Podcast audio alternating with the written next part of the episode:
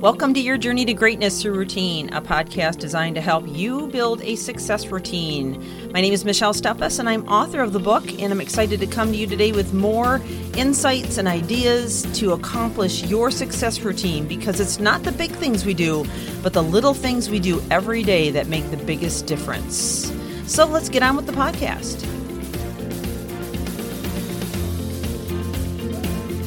We are now on part 13 of this series that we started uh, 13 days ago on defeating old patterns. And previous to that, we did a series on taking risks and setting goals that lasted about 10 uh, days. And so, if you are working on some resolutions, some changes, if you are trying to shake off some bad habits and make some serious alterations and transformations in your life, if you want to know how to hack into the biochemistry of your body and your mind to change the way that you think and function, this is the right place for you.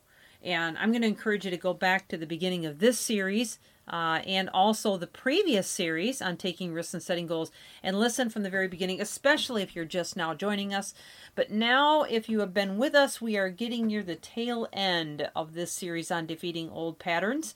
And um, we're going to cap this off either today or tomorrow with some final words. So I hope that you'll stay with us through this as we finish it up. Um, we began, uh, as I said, about uh, 14 days ago, 13 days ago, and we started talking about the foundation of old patterns and what, what causes them. And we talked about overcommitment, uh, you know, facing reality and having a resolve, having dates and targets, avoiding failure, um, creating metrics to measure your success and count it as you go along, incremental change. Uh, we talked about the anatomy of a habit so you would really understand the guts of why habits happen and how to break those habits. And then we got into resilience, reminders, and support, momentum, critics, and getting help. And then healthy habits and willpower. And then yesterday we talked about the importance of forgiving yourself so uh, hopefully that brings you up to speed to some degree as we dive into this next uh, couple of, of tips or strategies rather that will help you to gain control over the patterns that you have created in your life. So the one I want to talk about today is rewarding yourself. You know, habits are hard to break. I mean, let's face it it's definitely a, a, a, struggle for all of us and especially if it's had a grip on us for a number of years and i had you know, mentioned this before and I've got to mention it again. If if you're willing to stay in this for the long haul, you know, be it a month, two months, three months, six months, even a year down the road, you will succeed over it. You will okay? But you've got to take the right steps. You've got to get up and brush the dust off every single day of your life and resolve to do it again and again. Even when you slip even when you fall. You can't just do the all screw it thing which is what we talked about yesterday. You've got to be willing to stay with it. So therefore you deserve some rewards. And let's face it everybody likes rewards right? Changing bad habits can be a grueling experience. So you can make it fun by rewarding yourself for achieving specific milestones. The key here is to avoid any incentive that is directly related to the activity that you're trying to eliminate. Okay, so in other words, if you're trying to quit drinking, uh, don't reward yourself by going to the bar. um, another example might mean if you you know if you're trying to lose weight, uh, you know you might treat yourself to a movie or a small shopping spree, but you don't want to go to the Golden Corral and, or an all-you-can-eat buffet. That's not a good way to reward yourself. Now I'm not saying that you can't cheat a little bit here and there, but just be really careful that you just don't jump off the bandwagon and go, you know, whole hog, if you will, and um, and start, you know, really diving in and making a mistake that you're going to feel regret because you don't want to get yourself into a state of mind where you're beating yourself up, feeling horrible, and then what that does is that sucks you back into that foxhole with all the bad neurochemicals, you know, rehearsing the problem, calling yourself a failure, beating yourself up for it, and, you know, this is really the key. I'm telling you, people, this is the key, okay? No matter what you're trying to do, whatever you're trying to overcome, you've got to make sure that your state of mind is priority, which means that you have to make sure you're releasing enough serotonin, dopamine, endorphins through exercise, through fitness, through making good choices, through having gratitude lists, for being compassionate to yourself, for being patient with yourself, for forgiving yourself, and you know, getting up and going again and again and feeling that that euphoria that comes from having success. Even the little things. Celebrate the little things, okay?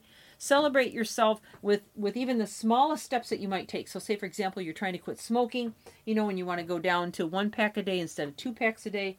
If you just get down to a pack and a half hey that's a celebration right? You you made progress. That's that's good Okay, so as long as you keep making progress, so maybe you're going to go a pack and a half the first week, and then the next week you're going to go two, you know, a pack. You know, and I don't know, maybe that's unrealistic. I've never been a smoker, so it's not for me to say what it is. But I'm just giving you some examples on, you know, the fact that you've got to take this in baby steps. You've got to be willing to celebrate the successes, and you can't keep beating yourself when you make those mistakes. And over time, okay, over time, you will rewire your brain. You will alter your physiology, your biochemistry, and you will change your perceptions on your ability to do things you never thought you could do.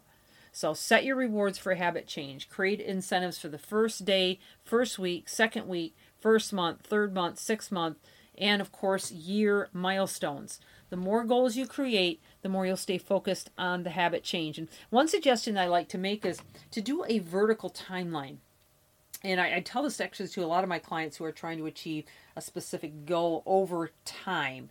And it's cool to just watch those marks that you make on that timeline. So basically, it's a line going straight up and down on a piece of paper, and at the top is the ultimate goal, you know, whether that's a year from now, or six months from now, or even two years from now. There's your ultimate goal. And then you break it down from the bottom to the top with little uh, ticks on the line that show you, okay, I'm going to accomplish this by this month, this, this, this. And you can do it by months, by weeks, by, you know, quarters, whatever it is that you choose to do. But it's going to help you to visibly see your progress and keep pushing towards the top of that timeline and so it's it you know it's for you to decide what's on those ticks and it's for you to decide how long it is before you reach the ultimate goal. But it can really help you to have that visual display. And you know feel free to post some pictures on it magazine articles google images you know uh, pictures of yourself whatever. Um, my I know, I know somebody once that actually took a picture of the body that they wanted and just pasted their head to it, you know, of course, the weight loss. So, you know, whatever you want to do, whatever inspires you, you know, inspire yourself and be good to yourself and reward uh, the smallest as well as the biggest accomplishments. So, tomorrow we're going to get into um, a couple more and we'll see if we can finish this out. Have an amazing day and keep reaching higher. Thank you for joining. This is Michelle Steffes, your journey